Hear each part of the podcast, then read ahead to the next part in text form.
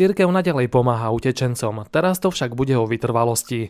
Aj tejto téme sa venujeme v najnovšom týždennom súhrne diania z kresťanského sveta od redaktora Sveta kresťanstva Pavla Rábaru.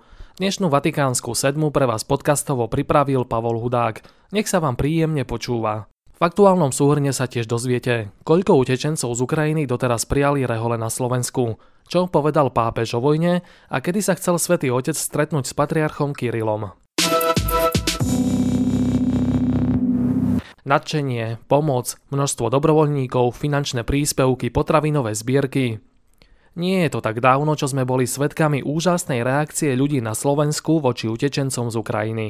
V prvej línii pomoci bola aj cirkev, jej ľudia, organizácie, zariadenia. Písali sme o tom aj reportáž a niekoľko ďalších článkov na stránke Sveta kresťanstva. Teraz, po viac ako 100 dňoch od začiatku vojnového konfliktu, sme sa pýtali rovnakých ľudí, ako situácia s pomocou vyzerá dnes. Dojem je dosť odlišný, hoci podľa niektorých sa to dalo čakať. Prvotné nadšenie odpadlo, podpora klesla na minimum, aj charita prišla o veľa dobrovoľníkov. Sme v podstate na tých istých číslach, ako sme boli pred utečeneckou krízou, hovorí pracovník Spišskej katolíckej charity Anton Fríč.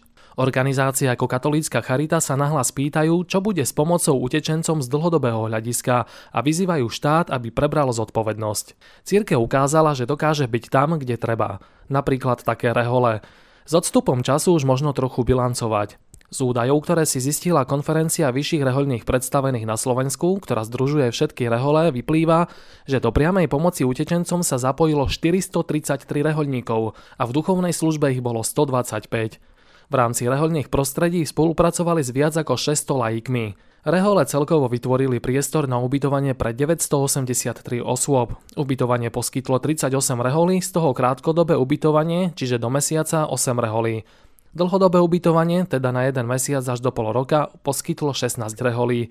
Aj krátkodobé, aj dlhodobé ubytovanie poskytlo 14 reholí. Sekretárka konferencie vyšších reholných predstavených Salesianka Jana Kurkinova uviedla, že doteraz prijali v reholných štruktúrach celkovo 2804 osôb, z toho 1084 detí. Teraz však pre nás a všetkých aj cirkvi prichádza tá ťažšia fáza.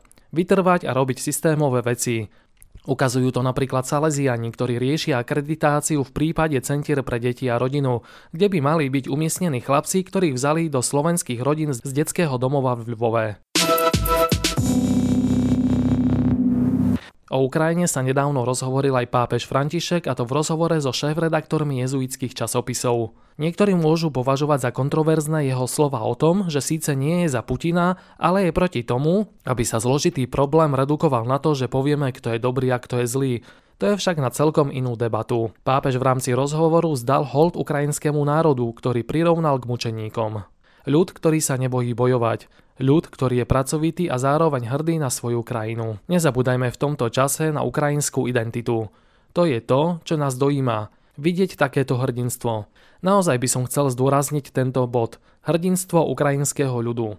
Máme pred očami situáciu svetovej vojny, globálnych záujmov, predaja zbraní geopolitického privlastňovania, ktorá mučí hrdinský národ. Možno aj tieto slova rímskeho biskupa môžu byť pre nás motiváciou nevzdávať to. A tam, kde treba, zostať nápomocný. Vypočujte si aj ďalšie udalosti v skratke. V Bratislavskej, Trnavskej, Nitrianskej a Žilinskej diecéze sa konali kňazské vysviacky. Spolu tento rok vysvetia takmer 30 novokňazov.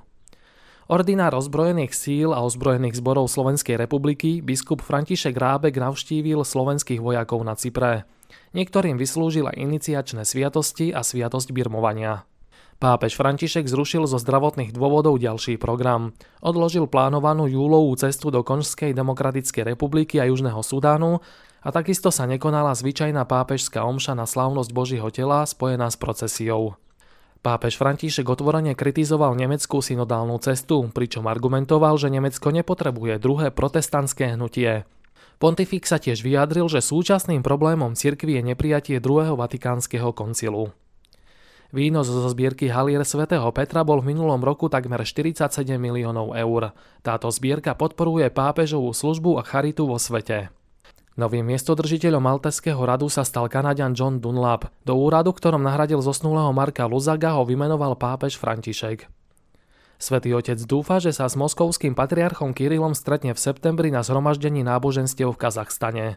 Dúfam, že ho budem môcť pozdraviť a trochu sa s ním porozprávať ako pastier, vyjadril sa pápež. Vatikánsky úrad pre finančný dozor oznámil, že v roku 2021 dostal 104 hlásení o podozrivých operáciách. Vatikánskemu promotorovi spravodlivosti, teda prokurátorovi, predložil úrad 21 správ. Na záver dnešnej vatikánskej sedmi na miesto tradičnej knižnej bodky máme dnes festivalovú bodku. Od čtvrtka do pondelka 20. júna sa konajú Bratislavské Hanusové dni, mestský kultúrno-akademický festival na prieniku kresťanstva a dnešnej spoločnosti. Súčasťou programu je napríklad vystúpenie Maxa Kašparu, v ktorom budú štyria mladí ľudia z rôznych svetonázorov diskutovať o svojej identite. Riešiť sa budú aj otázky, prečo sa pápež plete do ekonomiky, či prečo nám chýba katolícka kaviareň. Všetky podujatia festivalu nájdete v programe. Sledovať ich, môže, sledovať ich možno aj online. Prajeme vám obohacujúci víkend. Do počutia.